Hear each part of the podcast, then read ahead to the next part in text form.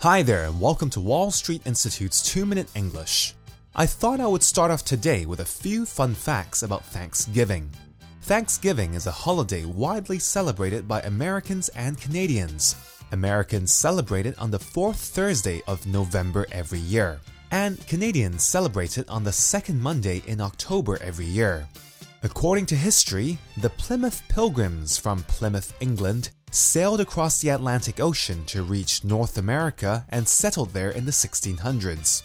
After their first harvest of crops in 1621, they proclaimed the day as a day to give thanks to God. Since then, it has become an annual tradition to celebrate Thanksgiving. For many, it is a time to be with family and be grateful for everything they have been given in life. Some of my American and Canadian friends tell me it is the most important holiday for them similar to how Chinese New Year is important for Chinese people in Hong Kong. The traditional food eaten at Thanksgiving is turkey, and in the US alone, about 280 million turkeys are sold for the Thanksgiving celebrations each year.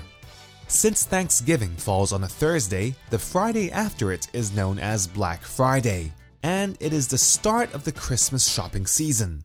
Most major retailers open extremely early, often at 4 a.m. or before, and offer promotional sales to kick off the holiday shopping season. Some people claim that the name Black Friday comes from the expression in the black, which refers to businesses making a profit. In the red means businesses are making a loss. Before we finish, I just wanted to remind you that there are two social clubs this week which are really fun. You get to see your fellow classmates perform and show off their talents live. The social club is Wall Street's Got Talent, and it's on at 7 pm on Monday the 26th in Jordan and Thursday the 29th in Sha Tin.